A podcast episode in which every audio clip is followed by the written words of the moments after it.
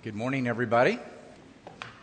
If you uh, have a Bible with you or you want to pull one out from the pew, we're going to uh, read two texts this morning.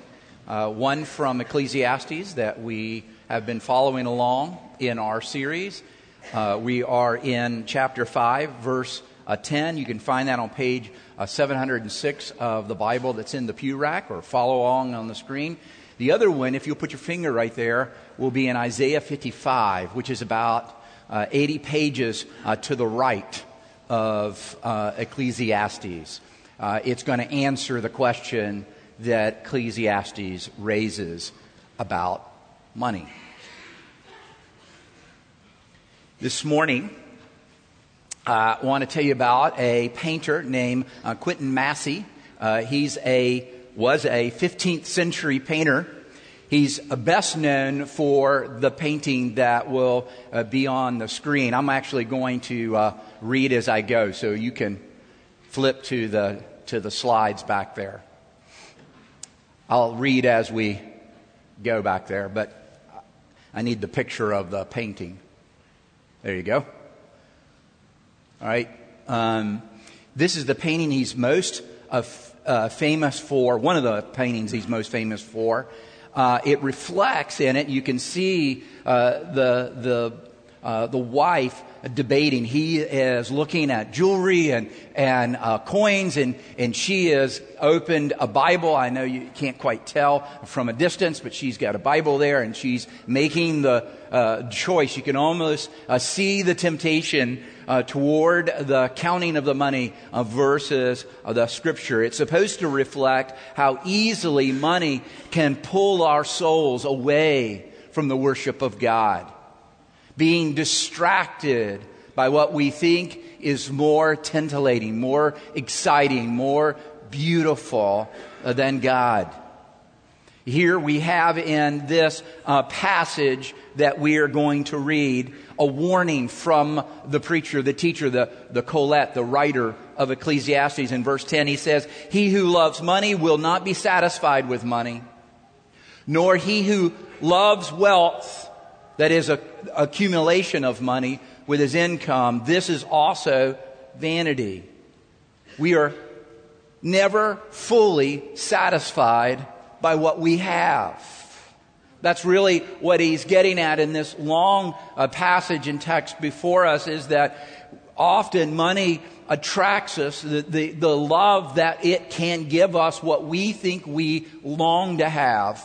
But in reality, it never truly satisfies. There's a, a, a, wonderful writer in Baltimore. He's a, he's a rabbi, uh, Harold Kushner, has a, a book uh, on this subject he calls When All You've Ever Wanted Isn't Enough.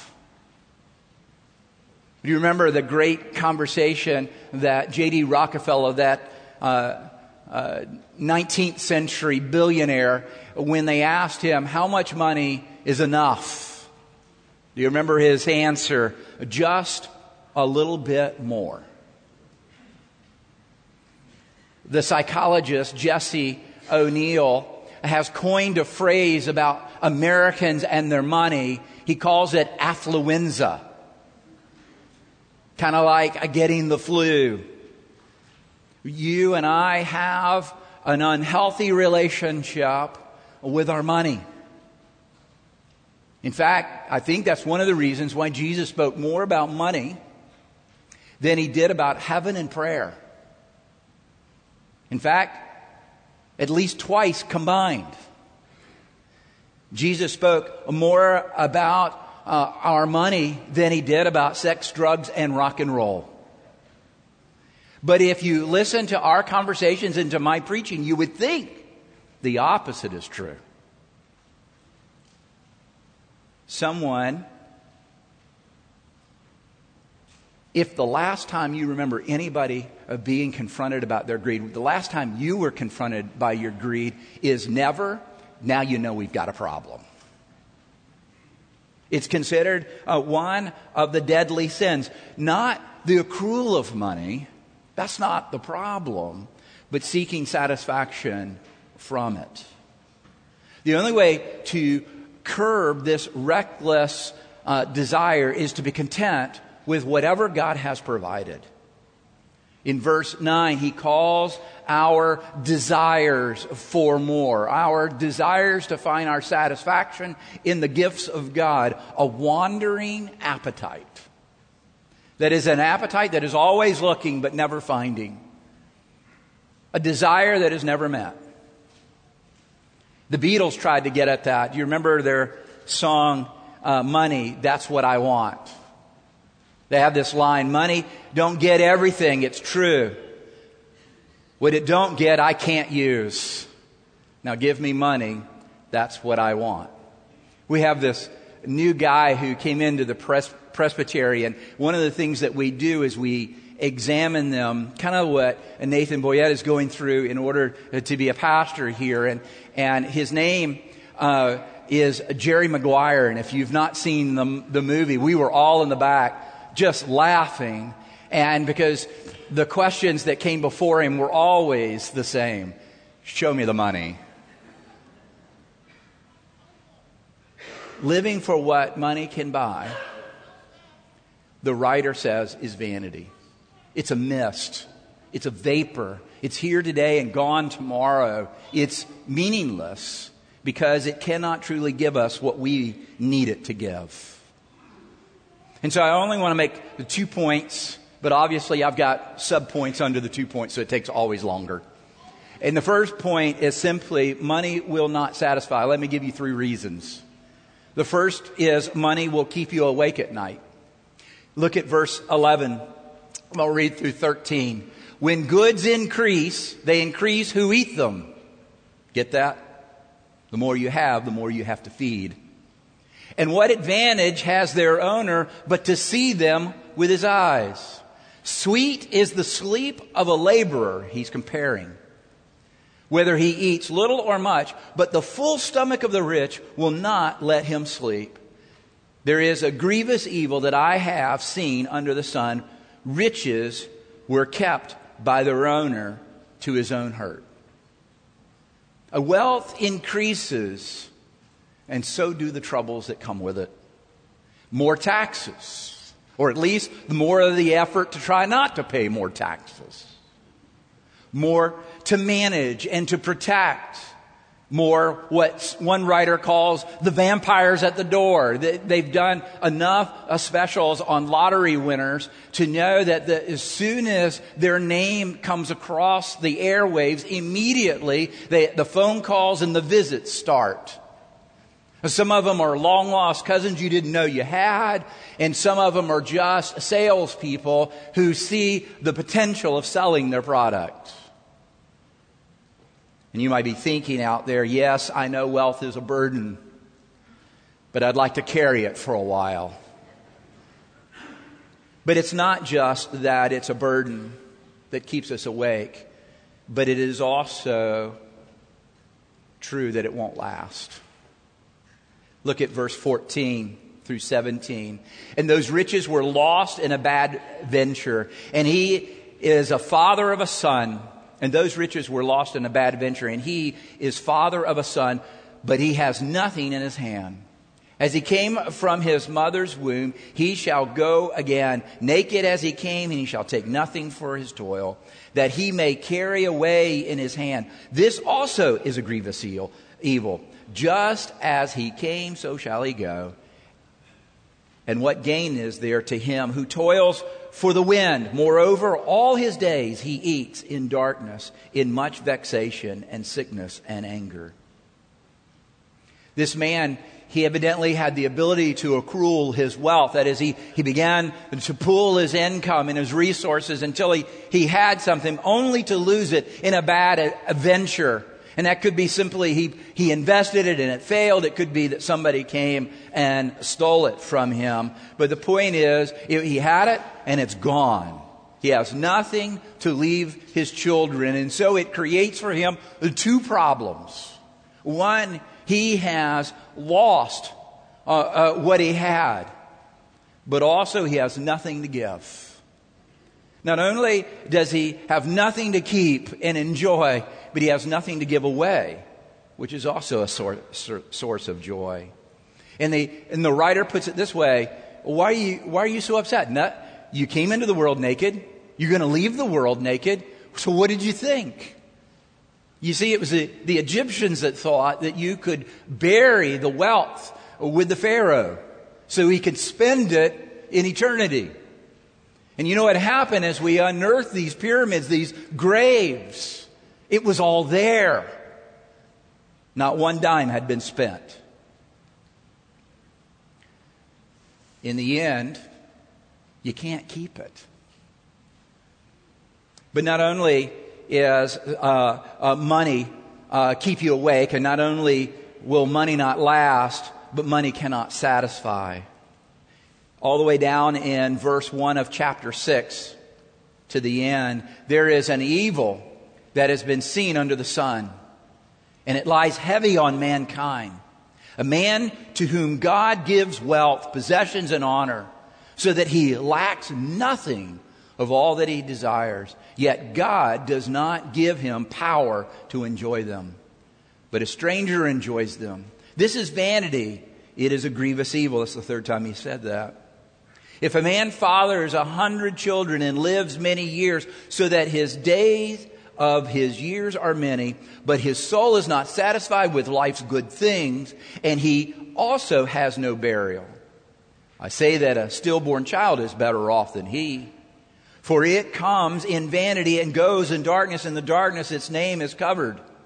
Moreover, it has not seen the sun or known anything, yet it finds rest rather than he, even though he should live a thousand years twice over. Yet enjoy no good. Do not all go to the one place. See, there's a, a difference between having money and getting joy and satisfaction from what it can get you. There's a huge difference. The Bible is not anti wealth. In fact, some of the richest people in the world are recorded in Scripture. A man named Abraham, Job, these were very wealthy human beings, even in our day. So the Bible is not against wealth. It's, a, it's warning us that if we use wealth to accrue joy.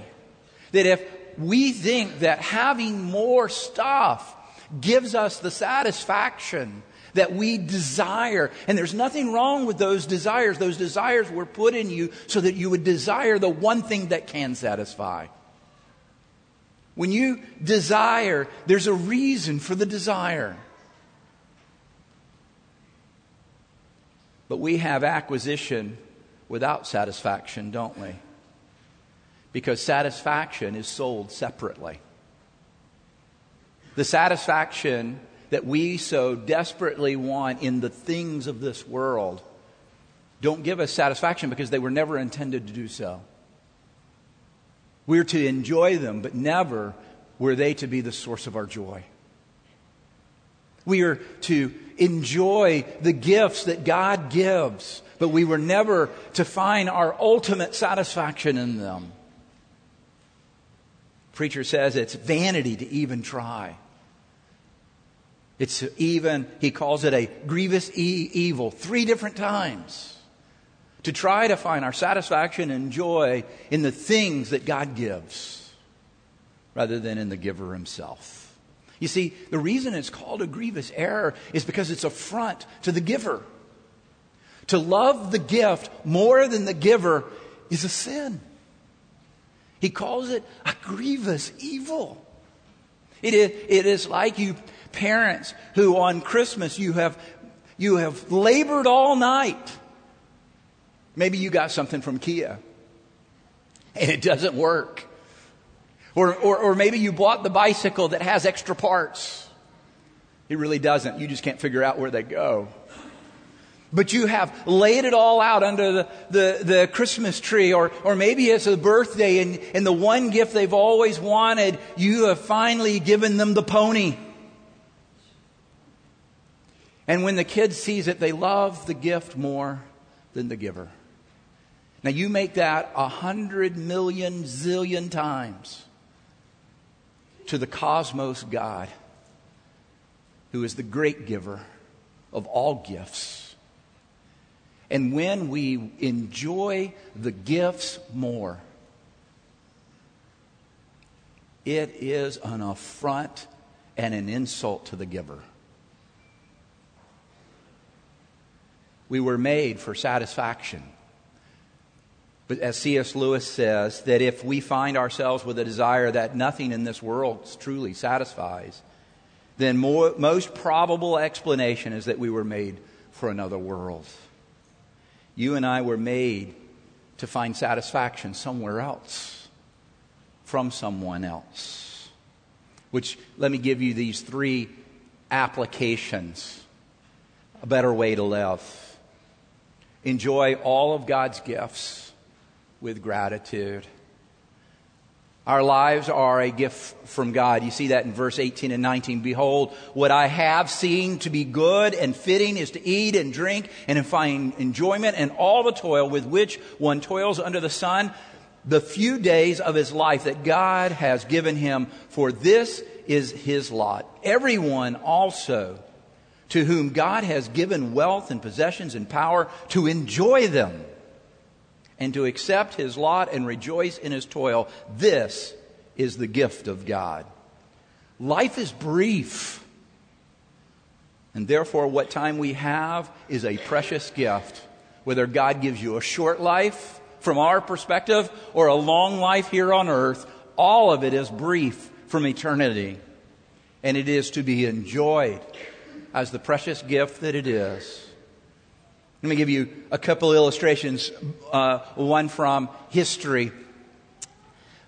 Uh, David Brainerd is often called the father of American missions. You see, when he was young and he had gone uh, to uh, uh, Yale, and, and that's where 90% uh, of the pastors came from at one time. It's kind of hard to believe that today. But at one time, 90% of the American pastors graduated from Yale. And he never got to graduation because a revival came uh, to Princeton, but mainly among the students and not the faculty. And so he wrote about and complained about why doesn't the faculty have a burning heart for the Lord? And so they threw him out. And without the degree, he had no way to become a pastor, so he became a missionary to the Indians in the upper, uh, uh, the western part of the United States. When I say the western, we're talking about uh, Massachusetts and New York. He's all of 21, 22 years old, and so for five years he labors among the Indians, and he, beco- he be- begins to get tuberculosis. In fact, he dies of it at the age of 27. But you and I know about David Brainerd because he kept a diary. And that diary was shared with a man named Jonathan Edwards, who published it. And it's still around. You can still get it on the internet today of a man who was dying and giving his life to preach the gospel. All at 27 years old. You can imagine what we were doing at 27. Then uh, Kathy and I had a friend in seminary, Amy and Ed Hartman. Uh, they were just a, a, a, year or so ahead of us, and and uh, they had graduated. Amy's dad was our homiletics professor, Dr. Hogan, and uh, beautiful family. They, they, they, had two children, just like we had two children. And then they had two more right after seminary. But early after seminary, uh, she began to get uh, these terrible headaches that turned in to be brain cancer. And so she's uh, up in uh, the Delta driving down to Jackson uh, for treatment. Most of us, at least I'm talking about me, would begin to turn inward. Oh, woe is me. How terrible this is for me. Why doesn't someone help me? But not Amy. Amy had no idea how long she had, but she turned the cancer unit at the hospital in Jackson as her place of ministry. She wanted to make sure that everyone who was going under treatment heard the gospel. But she befriended them all first. At the funeral of Amy Hartman up in, uh, in, uh, in the Delta, most of the crowd was not just the church, it were all the patients that she had shared the gospel with the doctors and the nurses and the people at the hospital. And she died around uh, 30 years old. Life is to be enjoyed for however long God gives it. All gifts are to be enjoyed, including money. We are to celebrate the daily pleasures that God gives us. A week ago, I was gathering with some ministers in Nashville. We do this every year, about 15 of us, and, and we usually enjoy spending 72 hours just with ourselves. There's just a real joy of being with people that you don't see but a couple of times uh, during the year. And we were together, and, and, and, and somebody had organized that we would go over to this guy's house, to his man cave, uh, to be together. And that this host was going to, because he does this for pastors all the time, he hosts them. And I thought, gosh, this is going to be such a damper on our time to go to this guy's house. And not any guy, he's a he's a personality. He has a big personality, and and he's on the radio and he's on television, and and and and I just thought he would suck all the oxygen out of the room. His name is Dave Ramsey. He's a kind of financial guru that's on. And so he had us in, but you would not find a better servant. He drew no attention to himself all he did is play host. It was like he was the server in the room. We got to enjoy richly. I've got these incredible pictures. I can't put them on the web. That he has a very interesting room uh, for pastors in his big house. We're not to let these moments slip away in the midst of a busy life. If nobody in the country hears this but us, we are so stinking busy. Our lives are running here to there. Sometimes it's the job, sometimes it's the kids, sometimes it's the church. And yet, all these moments that God gives us are slipping away, unenjoyed by us. We are to give thanks to the giver, but we are also to enjoy them. The last application is well, the second one is that we need to learn contentment. We need to learn contentment. Can you see the limitations of all the gifts? No matter what gift God gives us, all but one. We don't have to pursue them so desperately because we can see that they were never meant to satisfy. They were never meant to be our ultimate joy. We can be less restless and more content because we see that they were never get, meant to give us our desires. It is because we can see that we can give. We can give uh, generously to others because they're not our ultimate. That car that you have in the garage outside and you've parked in two spots because it's brand new and you don't want somebody to ding it. The best thing somebody can do for you is ding it today. you might as well get it over with because it's going to happen. And it might as well be a friend. So let me know. I'll park right next to you. The reason is, is that it was never meant to be your satisfaction. Yes, you enjoy it it's a gift from God. But if you get so worked up about those things,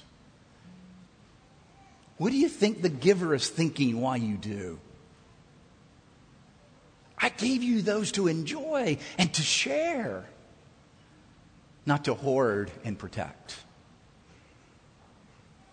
He who is given little but is faithful will be given much.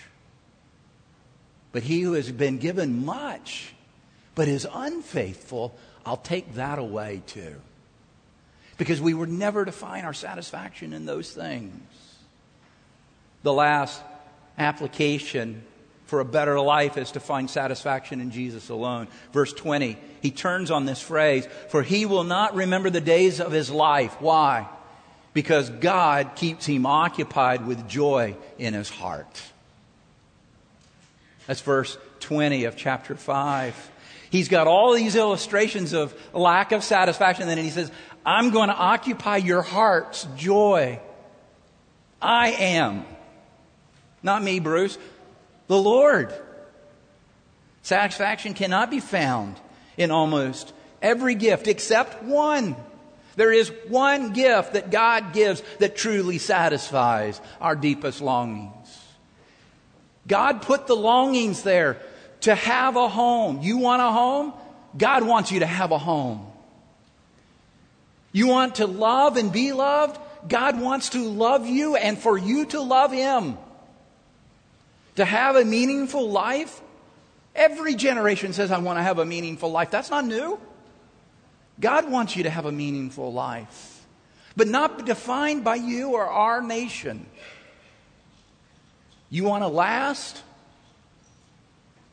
God says, In me you will last forever.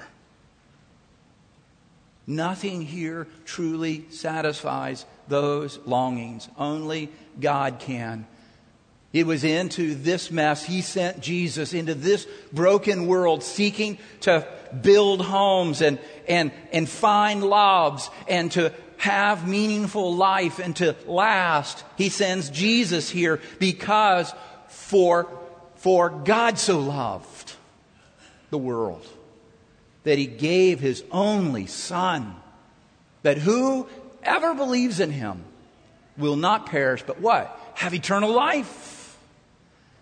In Romans 5 8, he says, But God demonstrated his own love toward us in that while we were what? Still sinners, Christ died for us. To what end? Chapter 8 of Romans, verse 1 There is therefore now no condemnation for those who are in Christ Jesus. For the law of the Spirit of life in Christ Jesus has set you free from the law of sin and of death. Now, that little passage that's in Isaiah 55 that's the answer to Ecclesiastes 5 and 6. Right at the beginning of chapter 55, this is often about the Messiah, and people recognize that. And he says, Come, everyone who thirsts, come to the waters. And he who has no money, come, buy and eat. Come, buy wine and milk without money and without price. Now, if you think that verse is to the poor, you're right. But it is also to the wealthy. You ever been to a country in which your, your pockets are, are filled with American dollars, but you can't use them? I've been places that I've, I've had hundreds of dollars, but nobody takes them. That's what he's talking about in Isaiah 55. You could be wealthy or poor, it doesn't really matter because your money doesn't buy this stuff. Your money cannot buy the gospel of Jesus Christ, but your faith can. If you believe in the Lord Jesus Christ, came here to live the life you should have lived but did not, and to die the death that you should have died in your place, then that's the currency for salvation. That's the currency of satisfaction. That's the currency of what we long for, we get. The last picture is I don't know if you noticed when the picture was up here. I left it up here for a little while for you to notice. The painting by Massys, Massys. And in the painting, you will see it in the bottom of the picture a mirror. Can you get there? You see it at the bottom, the little mirror? Go to the last slide. There it is. I just made a bigger picture of it. I want you to notice that Massys in the window pane, he put a cross as the window pane. It's not like an even, he meant for it to be a cross. And most believe that's a self portrait of Massys at the bottom, who's trying to reach to the cross. Can you see him reaching over to the cross? Because he's trying to say this in the midst of this struggle we have with our money. That what money can buy, it cannot buy this. But if you will reach out for Christ, everyone who reaches out to him will be saved. Everyone who calls upon the name of the Lord will be saved. And so here's your, your opportunity. If you've been caught up in the American uh, uh, acquisition without satisfaction, or maybe you've been uh, caught up in satisfaction by what you own. Maybe somebody has confronted you about your greed. The answer is here. Have you called upon the name of the Lord? Because He'll save you from that too. He died for our greed too. He died from our acquisition without satisfaction, that we might find our satisfaction in Him alone. Let's pray.